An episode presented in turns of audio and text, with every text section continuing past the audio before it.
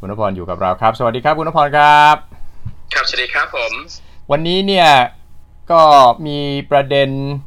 ที่จะคุยกันในรอบ 2 เดือนที่ผ่านมา แต่ว่าก่อนที่จะคุยถึงประเด็นนั้นช่วงนี้คุณนพพรเป็นยังไงบ้างครับ เห็นเดินสายไปโน่นไปนี่ อยู่เรื่อยๆเลยงานของคอสช ก็ยังมีชุกอยู่ใช่ไหมครับใกล้หมดวาระแล้วใช่ไหมครับ ก็น่าจะครบวาระเดือนพฤศจิกายนนี้ครับผมอ๋อแต่ว่าเขาก็จะมีการให้เปิดรับสมัครทันได้กรรมการ สุขภาพแห่งชาติในระหว่างวันที่หนึ่งถึงวันที่สามสิบสิงหาคมครับอ๋อมีคุณสมบัติยังไงครับเออไหนๆคุยเรื่องนี้แล้วต้องถามถึงว่าคุณสมบัติยังไงเผื่อใครอยากเป็นคอสชคณะกรรมการสุขภาพแห่งชาติเขาก็จะมีการคัดเลือกเออมีการคัดสรรกันอยู่ด้วยกันเอ่อสามลักษณะหนึ่งคือเป็นตัวแทนของกระทรวงทบวงกรม อันนี้ก็คือกระทรวงทบวงกรมเป็นคนที่ส่งมาโดยตรงเลยนะครับครับสองก็คือ มาจากองค์กรที่มีการคัดเลือกคัดสรรกันเอง อย่างเช่น ฝ่ายองค์กรปกครองส่วนท้องถิ่นอืมก็จะประกอบไปด้วยทางด้านอบจอบตและก็เทศบาลอืมเขาก็จะมีการเลือกกันเองว่าในสามส่วนนี้นะครับครับอ่าจะเป็นใครเป็นตัวแทน แล้วก็จะมีทางด้านองค์กรปกครองส่วนท้องถิ่นพิเศษ อย่างเช่น พัทยาแล้วก็กรุงเทพมหานครก็จะเป็นคนเลือกกันว่าจะให้ใครเป็นตัวแทน อันนี้คือที่มาชุดที่สองอืมชุดที่สามนี่เขาเรียกว่าเป็นตัวแทนภาค ภาคอ่าเอกชนที่ไม่แสวงหากำไร หรือว่าภาคประชาชนฮะจะมีทั้งหมด 13 เขตด้วยกัน 13 เขตนี้ก็จะอ่ามีการลักษณะคล้ายๆว่าให้สมัครแล้วก็จะมีการเลือกอืมโดยมีการมีการเลือกมีการสรรหากันทีนี้ครับผมครับ โดยจะเป็นลักษณะตัวแทนจากภาคของแต่ละจังหวัดไปเลือกกันเป็นตัวแทนภาคกับตัวแทนภาคเป็นอืมก็จะเป็นตัวแทนของของอย่างเช่นอีสานเรามีทั้งหมด 20 จังหวัดก็จะแบ่งออกเป็นอืมสี่ท่าน สี่ท่านนี้ก็อย่างเช่นอุบลที่อยู่เขตสิบก็จะเป็นตัวแทนของภาคอ่าเขตสิบก็จะประกอบไปด้วยอุบลศรีสะเกษอำนาจยโสแล้วก็มุกดาหาร ก็สามารถที่จะลงสมัคร และก็เลือกกันในกลุ่มของ 5 จังหวัดนี้ครับ เพื่อเป็นตัวแทนของภาคนี้ครับเขตนี้ครับคนจะเป็นเขตสิบคนสนใจต้องติดต่อใครฮะ ก็สอบถามได้ไปที่ทางด้านเว็บไซต์เป็น Health Station หรือว่าไปที่ Facebook ของ สสำนักงานคณะกรรมการสุขภาพแห่งชาติอ๋อได้ครับ ครับครับ แล้วคุณนพพรเป็นสมัยต่อไปได้ไหม ได้ครับผมเขาทางทางด้านนี้ทางด้านภาคประชาสังคมอุบลก็ขอให้ผมลงต่อ แล้วก็ก็มีก็มีตัวแทนก็อยากให้ลงต่อครับผม อีกวาระหนึ่งแล้วคุณนพพรจะลงต่อไหมฮะ ก็คงคงคงสมัครเพราะว่าทางหลายฝ่ายก็อยากให้ผมลงสมัครต่อครับผมอ๋อเพราะว่าเป็นคนที่ครับเข้าใจเข้าใจระบบของสชแล้วก็ทำงานได้ ที่ผ่านมานี่ก็ก็ดูเหมือนว่าทางหลายฝ่ายก็พอใจกับบทบาทหน้าที่ของเราในอ่าบทบาทตรงนั้นครับ อืมครับครับอ้าวมาถึงประเด็นที่เราจะคุยกันวันนี้นะครับ ก็เห็นคุณนพพรได้ไปขึ้นเวทีของอาชีวะ ทั้งวันที่ 5 แล้วก็วันที่ 6 นะครับ ในเรื่องเวทีครับเสวนาแล้วก็บอกว่ามีการเสวนาเกิดขึ้น โดยคุยให้ครูแนะแนวฟังเป็นร้อยคนเลยนะฮะที่สุนีแล้วก็บอกว่าเอ่อประเด็นเพราะว่า ประเด็นเนี่ยเพราะว่าเอ่อครูแนะแนวเนี่ยนะครับมีทัศนคติต่อต้านกับอาชีวะหรือครับ ถึงจะต้องมีการประชุมมีการเสวนากันในเรื่องนี้ คือคงไม่ใช่เป็นการต่อต้าน แต่ว่าเป็นลักษณะว่าทางอาชีวะนี้มองดูว่าเอ่อต้องสร้างความเข้าใจให้แก่ครูแนะแนว เพราะคนที่จะสามารถแนะนำผู้เรียน ซึ่งคนที่จะมาเรียนต่อในระดับปวชปวสนั้นนะครับอืมก็จะต้องจบม .3 แล้วก็ม .6 ทีนี้ครูแนะแนวส่วนใหญ่ก็จะมีความเข้าใจในการศึกษาต่อสายสามัญนะครับครับ แต่ว่าจะไม่มีอาจจะมีความเข้าใจน้อยต่อการศึกษาในสายของอาชีวศึกษานะครับ ทีนี้เวลาที่แนะแนวหรือว่าแนะนำผู้เรียนอืมผู้เรียนก็จะมองภาพไม่ออกว่าไปเรียนต่อสายอาชีวะแล้ว จบแล้วคาเรียพาจะมีอย่างไรบ้าง ความก้าวหน้าของการทำงานอะไร จะเรียนต่อปริญญาตรีได้ไหมหรือว่าจบปวช แล้วต้องไปต่อที่ไหนแบบนี้ครับอืมก็ไม่อาจจะหาคำตอบไม่ได้แล้วก็มองว่า ภาพลักษณ์ของการเรียนต่ออาชีวะอาจจะคือมันเป็นค่านิยมแบบดั้งเดิม เมื่อ20 3เอ่อ20 30 ปีที่ผ่านมาก็มองว่าคนที่เรียนอาชีวะ ก็เหมือนกับว่าหนึ่งคือเป็นคนเกเรอะไรประมาณนี้ครับอืมสองเป็นคนที่อาจจะไปแล้วมีเรื่องทะเลาะเบาะแว้งกันอะไรประมาณนี้ครับอืมมีการครับเล่นตบตีกันเพราะว่าซึ่งถามว่ามีจริงฮะถามว่ามีจริงไหมก็มีจริงครับผมมีเพราะจริงเพราะว่าสื่อก็ช่วยประชาสัมพันธ์อยู่เรื่อยๆเลยเวลามีข่าวไม่ดีเนี่ย ครับ เพราะว่าในนโยบายของสื่อเองก็บอกว่าข่าวชั่วลงฟรีข่าวดีเสียเงินนะครับ สร้างความร้อนฉาเป็นงานของสื่อแบบนี้ครับผมตอนตอนอาชีวะไปทำดีต่างๆนี่ไม่ค่อยลงหรอก แต่พอไปตีกันนี่ลงหน้าหนึ่งเลย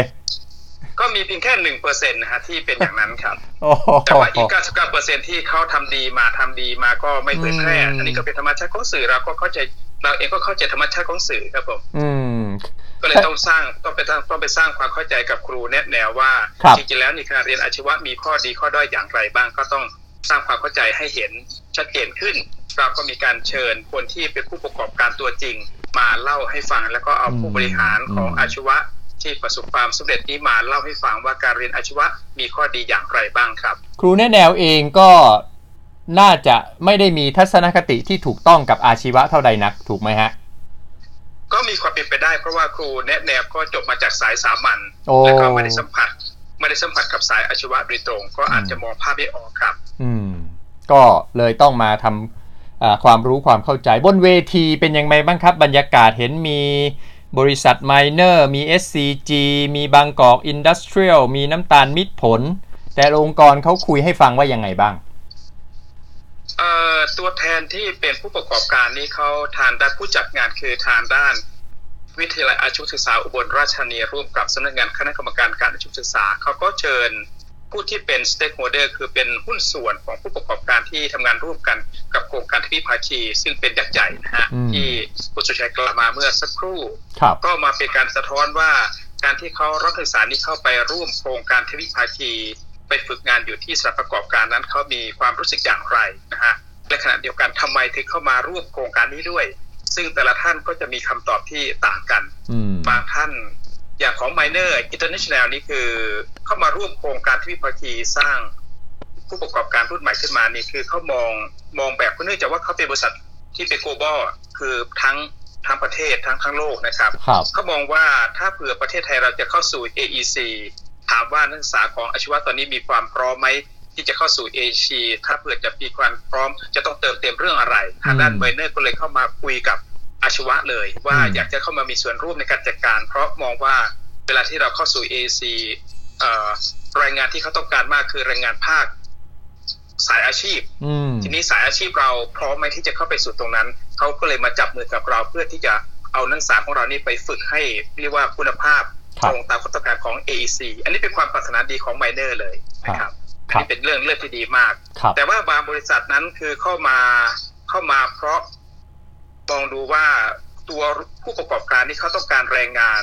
เพราะว่าผู้ผู้ประกอบการนี้เขาไม่ได้ต้องการสร้างจ้างวุฒิปริญญาตรี แต่เขาต้องการวุฒิจ้างวุฒิเพียงแค่ระดับปวสอืมทีนี้เขาก็อยากได้แรงงานปวสนี้ที่ตรงกับความต้องการของเขาคือรู้จริงทำได้ เป็นครับคนที่ฝึกการปฏิบัติ ได้อย่างจริงจัง แล้วก็ทำงานแล้วจบมาปั๊บสามารถทำงานได้เลยทำยังไงถึงจะเป็นอย่างนี้ได้เขาก็เลยมีการจับมือกันว่าน่าจะเป็นโครงการทวิภาคีก็คือเรียนกับทางด้านสถานศึกษาเพียงแค่หนึ่งปีอืมอีกหนึ่งปีนี้ก็ไป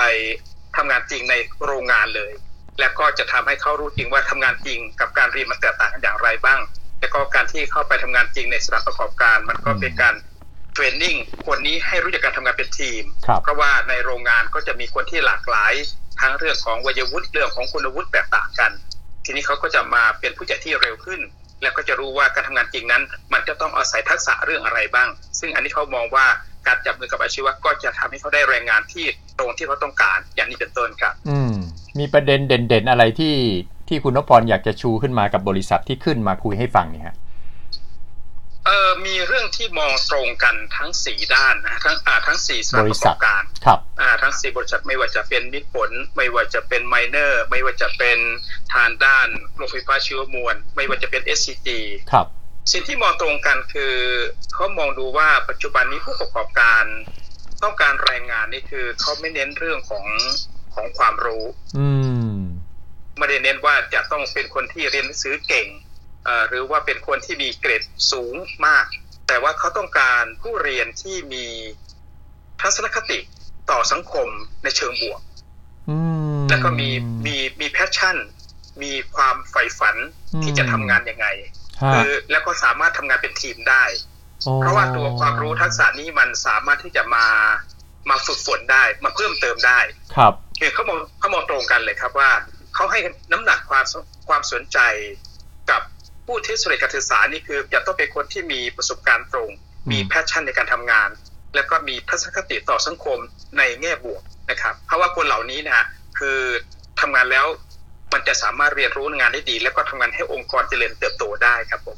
มอันนี้คือมุมมองที่ค่อนข้างจะตรงกัน ตรงกันเลย คือเขาอ่าตรงกันเลยครับผมในโลกยุคปัจจุบันนี้ครับ สมัย ไม่เหมือนสมัยก่อนที่เอาดูวุฒิการศึกษาเป็นหลัก แล้วก็ต้องคนเรียนเก่งใช่ได้เกรด A ได้เกียรตินิยมก็ยิ่งดีอะไรอย่างนี้นะฮะใช่คราวนี้ไม่เอาเรียนเก่งแล้วแต่เอาทัศนคติที่ดีเข้ากับคนอื่นได้คือมี EQ ที่สูงมาก ไม่ไม่ได้สนใจ EQ IQ เท่าไหร่ครับเอากลายเป็นว่าคือเน้นเน้นความสัมพันธ์การทำงานเป็นทีม แล้วก็คนที่มองโลกในแง่บวก มีทัศนคติที่ถูกต้องต่อสังคมแบบนี้ครับ อย่างอ๋อเช่นบางองค์กรนี่ ระบุเลยว่าคนที่จะมาทำงานกับเขาจะต้องมีมุมมองต่อเรื่องนี้อย่างไงหนึ่งสองสามเลยครับผมเขามองอย่างนี้เลยอืมแล้วก็บางครับบางหน่วยงานก็จะเน้นเลยว่าถ้าเผื่อได้คนที่จบทวิภาคีจากอาชีวะมานี่คือรับทันที ครับ ครับอ่ารับทันทีเลย ครับอ่าคุณบุญเรืองสวัสดีมานะฮะสวัสดีครับคุณบุญเรืองครับ ถ้ามีคำถามมีความคิดเห็นก็เชิญนะครับ ผู้ผู้ชมแต่ละท่านนะครับ ครูแนะแนวน่าจะได้ประโยชน์อะไรฟังแล้วดู 3-4 คนนี้เนี่ย ครูแนะแนวน่าจะได้อะไรไปคุณนพพรคิดว่าเอ่อหลังจากที่เรามีการจัดเวทีไปสองวันนะฮะสองภาคภาคแรกนี่คือเอาผู้บริหารของอาชีวะที่ประสบความสำเร็จนี้ขึ้นบนเวทีครับแล้วก็วันที่สองเอาผู้ประกอบการขึ้นบนเวทีอืมปรากฏว่าหลังจากจบงานเสวนาทั้งสองวันนี้มี คือครูแนะแนวที่มาร่วมแนะแนวจะมีอยู่สองส่วนคือหนึ่งมาจากทางด้านสายสามัญครับมาจากทางด้านสปทครับสองคือมาจากอาชีวะเอ่อ ส่วนที่สร้างความตื่นเต้นมากนี่คือครูที่มาจากสปทหรือสามัญอ๋อเพราะเขาไม่คิดว่าอาชีวะเราจะมีการระบบการศึกษาแบบนี้ฮะเขาอาจจะมองภาพของอาชีวะอีกภาพหนึ่งแต่พอมาฟังผู้ประกอบการเล่าแล้วกลายว่าเด็กอาชีวะนี่โดดเด่นมาก ในแง่ของการทำงาน และขณะเดียวกันเขาเห็นความก้าวหน้าของสายอาชีวะตั้งแต่การคือเวลาที่ไปกับผู้ประกอบการเนี่ยเขาจะได้เบี้ยเลี้ยงเขาจะได้สวัสดิการนะครับอืมแล้วก็ขณะเดียวกันได้รับการเทรนในเรื่องอะไรบ้าง คือเขามองเห็นความต่างของการเรียนสายสามัญเลยโอ้แต่ขณะที่สายสามัญนั้นจะมุ่งเน้นด้านด้านวิชาการ ถ้าเกิดเป็นพระคือคือเน้นปริยัติพูดง่ายๆนะฮะฮะแต่ว่าทางด้านสายอาชีพนี้คือกลายเป็นว่าคนที่เข้าไปเรียนนี้จะได้ทักษะแล้วก็ได้คือในช่วงปีแรกนี่เรียนปริยัติคือเรียนทฤษฎีอืมปีที่สองนี่ไปฝึกงานจริงอืมเขาบอกว่าตัวนี้เนี่ยคือเป็นสิ่งที่เขาเห็นเห็นประโยชน์ทันทีเลยอืมแล้วก็อยากจะได้ วิทยากรจากผู้ประกอบการสี่ท่านนี้นะฮะอืมทำยังไงเขาจะสามารถเชิญคนเหล่านี้ไปพูดคุยให้นักเรียนสายสามัญได้ฟัง ว่าการเรียนสายอาชีวะนี้มันมีความโดดเด่นอย่างไรแบบนี้ครับอืมซึ่ก็งเขาคือเองก็มีความตื่นเต้น มีความตื่นเต้นที่มาเห็นเป็นอีกโลกใบหนึ่งที่เขาไม่เคยรู้มาก่อนแบบนี้ครับ อันนี้ฟังจากเขาลุกขึ้นพูด หรือว่าหลังจากหลังไมค์เรามาคุยกับเขาหรือว่าดูปฏิกิริยาที่เขามีในที่ประชุม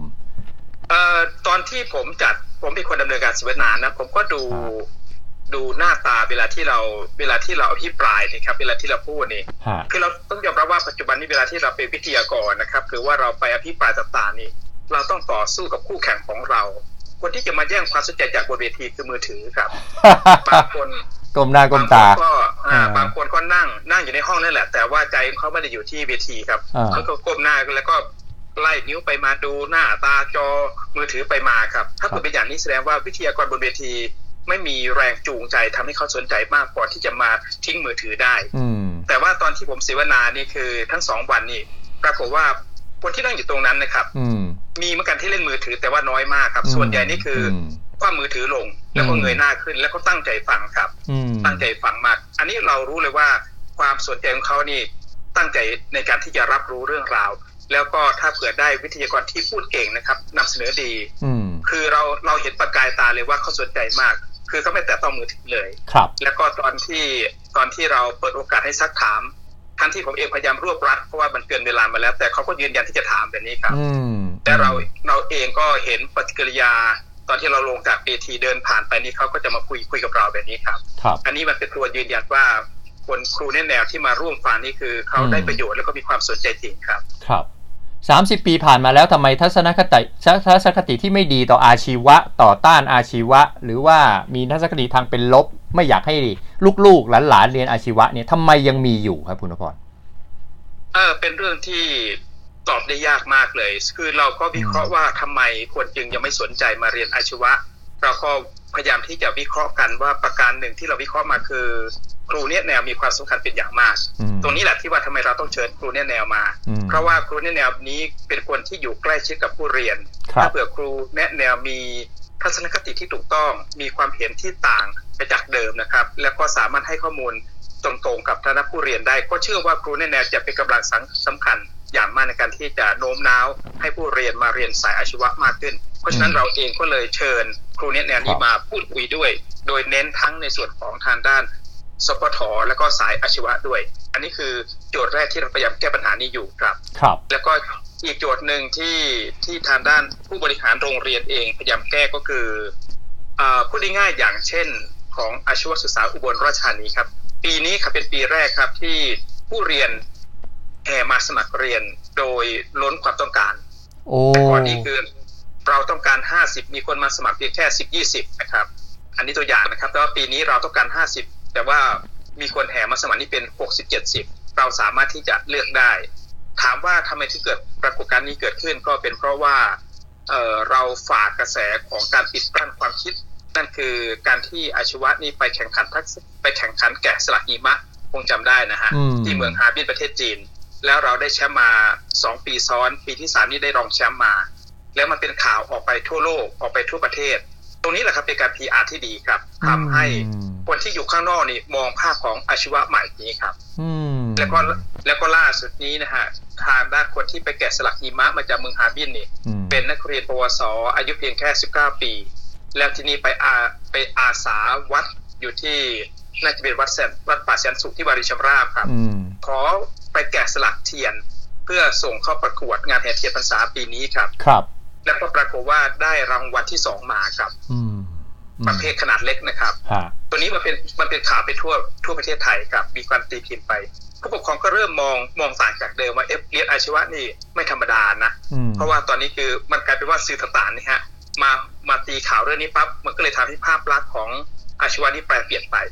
เพราะฉะนั้นถ้าเผื่อเกิดว่าผู้เป็นสื่อนะครับหยิบเอาประเด็นอย่างนี้ครับประเด็นดีๆอย่างนี้ครับออกไปเสนออย่างต่อเนื่อง มันก็จะทำให้ทัศนคติของผู้ปกครองนี้เปลี่ยนแปลงไป เพราะว่าคนที่คนที่มีอิทธิพลมากต่อการเรียนไม่ใช่ผู้เรียนนะครับ แต่คือผู้ปกครองครับ ทีนี้ผู้ปกครองส่วนใหญ่ก็ยังมองภาพเดิมๆว่าอาชีวะมาแล้วตีกันแบบนี้ครับ ซึ่งมันก็เป็นจริง แต่เพียงแค่หนึ่งเปอร์เซ็นครับเพราะฉะนั้นเราต้องมาแก้แก้ตรงหนึ่งผู้ปกครองต้องให้เขาเข้าใจที่ ถูกต้องมากขึ้นสองครูแนะแนวต้องสามารถที่จะแนะแนว ให้ถูกต้องมากขึ้นเช่นเดียวกันครับดังนั้นต่อจากนี้เป็นต้นไปเนี่ย อะไรต่างๆ มันเริ่มดีขึ้นล้วทั้งแนวรบทางด้านครูแนะแนวทั้งทางด้านสิ่งดีๆ ที่อาชีวะได้พยายามทำต่างๆ ออกสื่อในเรื่องการไปสร้างชื่อเสียงต่างๆ เนี่ย จากนี้ไปทัศนคตินั้นน่าจะดีขึ้นเรื่อยๆไหมฮะคุณนพรฮะคิดว่าอีกหลายปีไหมฮะกว่ากว่าจะกว่าจะกลายเป็นว่าทุกคนอยากมาเรียนอาชีวะเลย เออผมคิดว่ามันต้องใช้เวลาใช้เวลาในการที่จะลบล้างความคิดนี้ ผมให้เวลานะครับ ผมว่าอย่างเร็วนี้ห้าปี น่าจะขยับขึ้นมาดีเรื่อยๆแล้วก็โดยเฉพาะภายในห้าปีนี้มันจะมีปรากฏการณ์หนึ่งอย่างอย่างหนึ่งเกิดขึ้นกับอีกฝั่งหนึ่งก็คือฝั่งของอุดมศึกษา เพราะว่าผู้ปกครองส่วนใหญ่ก็จะลูกให้เรียนจบม .3 ก็ต่อม .4 ม .5 ม .6 จบม .6 ก็ต่อเป็นญาตรี แต่ว่า เราพบว่าโลกปัจจุบันนี้ปริญญาตรีไม่ตอบโจทย์ของการของตลาดแรงงานจบมาแล้วคือเกิดปัญหาการว่างงาน ผมเชื่อตรงนี้แหละครับ มันจะทำให้ผู้ปกครองนี่เริ่มเบี่ยงเบนว่าเอ๊ะถ้าเผื่อมาเรียนสายอาชีพจะดีกว่าไหมจบแล้วมีงานทำครับตรงนี้แหละฮะมันมันจะทำให้โลกแปรเปลี่ยนไป เพราะว่าผู้ประกอบการเท่าที่เราฟังดูตอนนี้ครับ ไม่ว่าจะเป็นขนาดเล็กขนาดกลางขนาดใหญ่ เริ่มให้ความเริ่มให้น้ำหนักต่อปริญญาตรีน้อยลง แต่เน้นว่าคนคนที่มาทำงานจะจะต้องมีประสบการณ์มากขึ้น แม้แต่สายของปริญญาตรีเอกก็ตามนะตอนนี้เขาก็มีการเปลี่ยนหลักสูตรนะครับ เหมือนกับอาชีวะเลยครับ เขาเรียกว่าเป็นสหสากิจวิชาการวิทยาการนะครับ โดยเขาจะให้เรียนปตรีสี่ปี แต่ว่าเรียนทฤษฎีเพียงแค่สามปีอีกหนึ่งปีนี้ออกไปฝึกงานหนึ่งปีเต็มครับ เหมือนทวิภาคีเหมือนทวิภาคีเลยครับ แต่ว่าทวิภาคีของเรานั้นคือเรียนหนึ่งปีแล้วก็ฝึกงานหนึ่งปีนะ ฮะและขณะเดียวกันทางด้านอาชีวะเองก็พยายามตอบโจทย์ผู้ปกครองคือ ถึงแม้ว่าจะเรียนอาชีวะก็สามารถจบปริญญาตรีได้ เพราะเรารู้ว่าลึกๆนี่คนไทยส่วนใหญ่นี่คือจะนิยมอยากจะมีใบรับปริญญาบัตรปริญญาตรีเพื่อไปติดฝาแบดแอมบ้านนะครับผมให้รู้ว่าลูกนี้นะฮะมีลูกจบปริญญาตรีนะแบบนี้ครับ เราก็พยายามที่จะสร้างสถาบันอาชีวะขึ้นมาที่เปิดสอนระดับปริญญาตรีครับ เพราะฉะนั้นคนที่มาเรียนปริญญาตรีของอาชีวะจะเป็นหลักสูตรปริญญาตรีเจ็ดปีครับผม โอ้ เพราะว่าอะไรเพราะว่าเขาอืมเพราะว่าเขาต้องเรียนปวปวชสามปี เรียนปวสสองปี แล้วก็ปริญญาตรีอีกสองปี คนที่จบสาขานี้ครับก็คือเรียนทั้งหมดเจ็ดปีครับมากกว่าคนที่เรียนปริญญาตรีโดยตรงอืมที่เรียนเพียงแค่สี่ปีครับอืมเพราะครับฉะนั้นตรงนี้เราจะมีศักยภาพที่เหนือกว่า เพราะว่าชั่วโมงบินสูงกว่าครับผมครับครับครับ พูดถึงการเปลี่ยนแปลงของเทคโนโลยีของโลกเนี่ย หลักสูตรของอาชีวะมีการปรับตัวรับการ disrupt ตรงนี้ไหมครับ วันที่ผมไปดำเนินการเสวนาในช่วงบ่ายของวันที่มีห้ากับเอหอกนะหกหกกับ วันที่หกมีหกกับเจ็ดนะครัหกกับเจ็ดเอ่อวันที่หกนะครับ ตอนนี้อาชีวะนะครับมีการสร้างหลักสูตรใหม่ขึ้นมาเป็นระดับ international เลยนะครับผมครับไปจับมือกับทางด้านประเทศจีนครับ เอานักศึกษานี้ไปเรียนทฤษฎีอยู่ที่เมืองไทย แล้วก็ไปเรียนปฏิบัติอยู่ที่เมืองจีนครับตอนอืนี้ครับม ตอนนี้คือเรียกว่าก้าวหน้าแล้วเป็นระดับอินเตอร์แล้วตอนนี้ครับฮะแล้วก็เอาครูนี้ไปอบรมเรียนภาษาจีนเพื่อที่จะสามารถสื่อสารได้มีระบบของการเปิดหลักสูตรโลจิสติกส์ตอนนี้ครับอืมนะฮะแล้วแม้แต่ว่าการตอนนี้เขามีของเทคนิคมีมีถึงขนาดว่าสาขาหุ่นยนต์มีแล้วนะครับ เรียนพวกอ่าพวกอ่าหุ่นยนต์นี้ครับอืมแล้วก็การพัฒนาโปรแกรมซอฟต์แวร์ตอนนี้มีหลักสูตรตัวนี้เกิดขึ้น เพราะว่าทางภาครัฐเองก็เน้นอยากจะให้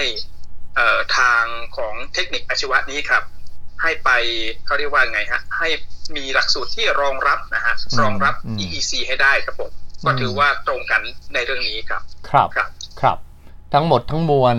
รวบยอดจาก 2 วันส่งท้ายเนี่ย คุณนพพรอยากจะบอกอะไรกับประชาชนทั่วไปมั้งครับผมอยากจะบอกว่าในฐานะคนที่หนึ่งคือเคยเป็นครูในอาชีวะนะครับสองเป็นสื่อด้วยสามก็เป็นคนที่สนใจทางด้านการศึกษาด้วย ผมมองว่าโลกอนาคตนี่หลักสูตรของอาชีวะหรือว่าทางด้านสายเทคนิคครับเป็นหลักสูตรที่ตอบโจทย์ ความต้องการของตลาดแรงงานอืมเนื่องจากว่าถ้าเผื่อเราดูนะฮะว่า ถึงแม้ว่าถ้าเผื่อเราดูจากข้อมูลจากสำนักงานสถิติแห่งชาตินะครับ จากแรงงานบอกว่าความต้องการปริญญาตรีนี่คือมากนะครับ มากแต่ยอมรับว่ามากจริงแต่ว่าคนจบสายปริญญาตรีนี่คือ ก็มีปริมาณมากด้วยอืมจึงทำให้แต่ละปีนั้นปริญญาตรีนั่นคือว่างงานเรียกว่าเกือบครึ่งต่อครึ่งเลยครับผมครับ ในขณะที่สายอาชีวะเองนะครับ มีความต้องการอาจจะน้อยกว่าปริญญาตรี แต่ว่าคนที่จบสาขาอาชีวะนี้คือมีปริมาณน้อยอืมคนที่จบมานี่เกือบเกือบเรียกว่าไม่ว่างงานเลยอืมเพราะว่ามันจะมีทั้งวุฒิปวช ปวส คุณสามารถที่จะเลือกงานได้ และก็สอดคล้องกับ ความต้องการของผู้ประกอบการ เท่าที่เราดูแล้วนี่ผู้ประกอบการต้องการวุฒิปวสมากกว่าปริญญาตรี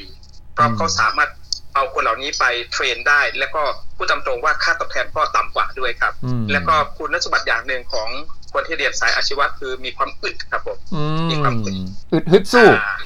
อึดฮึดสู้ครับคือเป็นคนสู้งานเออไม่เรียกคือไม่ใช่ว่าเอ่อเหยียบที่แกรไม่ฟอนะครับอืมเป็นคนที่อึดอันนี้ตรงกับ ผู้ประกอบการต้องการครับ แสดงว่าคนเรียนสายสามัญคนเรียนสายสามัญนี่เหยียบพี่ไก่ไม่ฝ่อเลยฮะคุณนพพรว่าว่าอย่างนั้นแหละฮะคนที่สายสามัญถ้าเผื่อเราสอบถามผู้ประกอบการอ่าอย่างเช่น เราไม่กล้าพูดนะว่าบางผู้ประกอบการเวลาที่เด็กมาขอฝึกงานนะครับ บางสถานศึกษานี่คือผู้ประกอบการปฏิเสธเลยนะครับผม อย่างนั้นเลยเหรอฮะ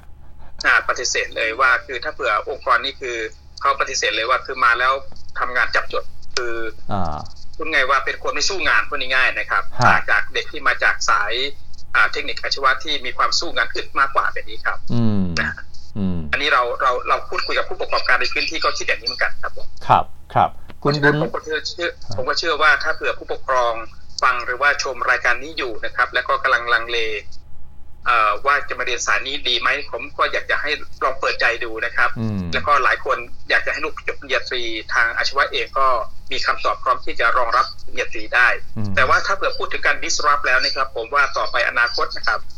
การ disrupt นี้มันไม่ได้การ disrupt เฉพาะปริญญาตรีครับ มัน disrupt แม้แต่ปวช ปวสด้วยอืมเพราะว่าตอนนี้โรงเรียนที่ใหญ่มากแล้วอัปเดตมากคือโรงเรียนจาก YouTube YouTube High School อ่าโรงเรียนจาก YouTube University ครับตอนนี้ครับครับเราอยากจะรู้อะไรเราเปิด YouTube ครับฮะในขณะเดียวกันก็มีคนตั้งคอร์สที่เป็นออนไลน์อ่าลงทะเบียนเรียนได้ครับ แล้วถึงแม้ว่าจะไม่มีปริญญาบัตร แต่ว่าเราสามารถทำงานได้จริง แล้วผู้ประกอบการในอนาคตผมเชื่อว่าเขาอืมคงไม่ต้องการ คนที่จบมามีวุฒิบัตรมีปริญปริญญาบัตรจะทำงานไม่ได้อืมแต่เขาอยากได้คนที่ทำงานได้จริง แล้วก็สามารถอืมทำงานร่วมกับผู้อื่นได้ เพราะฉะนั้นสิ่งที่น่ากลัวมากคือหลักสูตรออนไลน์ครับ YouTube อืม University Google University นี่ครับอันนี้น่ากลัวมากครับ อืมเป็นเป็นโจทย์หนักของทุกๆวงการเลยนะครับ ถ้าอย่างนั้นใช่ครับผมถ้าอย่างนั้น คุณนพพรจะมีข้อแนะนำยังไงในเมื่อเราเรียนออนไลน์ได้ เราไม่ต้องไปเสียค่าหน่วยกิจด้วยซ้ำเรียนที่บ้านก็ได้เรียนที่ไหนก็ได้ทำไมเราจะต้องไปเรียนอาชีวะทำไมเราจะต้องไปเรียนมหาวิทยาลัยด้วยล่ะเออแต่ว่าเราเราต้องยอมรับว่าสังคมไทยยังมีความคือคนที่คิดอย่างนี้ยังมีจำนวนน้อยอยู่นะครับอ่าผู้ประกอบการยังมีน้อยอยู่ แต่ว่าคนไทยส่วนใหญ่นี้ยังเชื่อในสถาบันอยู่ แต่ว่าตัวสถาบันเองก็ต้องปรับเปลี่ยนบทบาทของตัวเองว่าครับครับ แข่งของคุณตอนนี้นะครับใช่คือกลายเป็น YouTube ไปแล้วนะครับฮะแต่ที่นี่ขณะเดียวกันเวลาที่เราสอบรับราชการ สอบรับราชการนั้นถึงยังก็ตามแต่เกียรติบัตรวุฒิบัตรยังมีความสำคัญอยู่ครับ อืมอืมเพแต่ราะก็ว่าเขาต้องอาศัย อืมเพราะว่าเขาเวลาเขารับสมัครเขารับสมัครก็คือปริญญาตรีใช่สาขานี้นะครับฮะยังมีอยู่ครับครับไม่ว่าคุณจะสอบเข้าอบตสอบเข้ากพสอบเข้าเป็นเอ่อเอ่อพนักงานต่างๆ มันต้องอาศัยวุฒิตัวนี้อยู่ แต่ว่าเอกชนตัวนี้คือที่ผมพูดนี่คือเอกชนจะไม่คำนึงถึงวุฒิแล้วตอนนี้ครับ แล้วก็ขณะเดียวกันอีกตัวหนึ่งที่น่าสนใจคือเอ่ออาชีวะตอนนี้เขามีการจับมือกับสถาบันวัดสมรรถนะของผู้เรียนฮะนั่นคือคุณจบหลักสูตรนี้มานะครับ แต่ว่าคุณจะได้เงินเดือน ไม่เท่ากับวุฒิอาจจะได้มากกว่าครับอืมถ้าเผื่อคุณมีสมรรถนะที่สูงกว่าที่ คือเวลาที่เราจบมาปวชนะครับ เขาหรือว่าปวสเขาจะมีการเอาคนเหล่านี้ไปสอบสมรรถนะครับครับ ว่าถ้าเผื่อคุณได้สมรรถนะขั้นที่หนึ่งเงินเดือนแค่นี้นะอืมขั้นที่สองแค่นี้ขั้นที่สามแค่นี้อืมอย่างเช่นของเอ่อตัวอย่างเช่นของ รู้สึกว่าจะที่ยกตัวอย่างนะอย่างเช่นของมิตรผลนะคะอืมมิตรผลนี้คือคนที่จบปวสนะครับครับ คนที่จบปวสนั้น จากโครงการทวิภาคีนะเงินเดือนนี่สตาร์ทอยู่ที่หมื่นสองครับ แต่ถ้าเผื่อคุณผ่านหลักสูตรอืมเยอรมันฮะเขาให้อีกสามพันฮะถ้าเผื่อผ่านหลักสูตรสอบโทอีกได้อีกสองพันแบบนี้ปรากฏว่าเงินเดือนของปวสนี่ครับเยอะถ้ากว่าเผื่อผ่านผ่านเกณฑ์ตามที่เขาวางเอาไว้นะครับแทนที่จะเป็นหมื่นสองกลายเป็นว่าเริ่มต้นที่หมื่นเจ็ดครับ เอาตามสมรรถนะตามคุณภาพ ด้วย ใช่ใช่อืมถูกต้องนี่คืออมแนวโน้มในอนาคตจะเป็นเช่นนี้ครับอืมนั่นครับคือว่าตัวคุณวุฒิจะมีความสำคัญน้อยลงครับอืมครับครับ คุณบุญเรืองนะครับ คุณบุญเรืองบอกว่าหน่วยงานต่างๆ รับวุฒิปวช ปวส เยอะครับ ปริญญาตรีรับน้อยมาก ซึ่งก็เป็นอย่างนั้นจริง ๆ นะฮะครับอ่าเป็นอย่างนั้นจริง ๆ โอเคครับ คุณนพพรครับ วันนี้ต้องขอขอบคุณครับผมที่มาให้ความรู้นะครับ แล้วมีโอกาสเราก็จะได้มา พูดคุยกันอีกนะฮะ โดยสรุปโดยรวมตอนนี้ก็ได้มีการทำความเข้าใจกับครูแนะแนว แล้วก็ได้มีการปรับหลักสูตรของ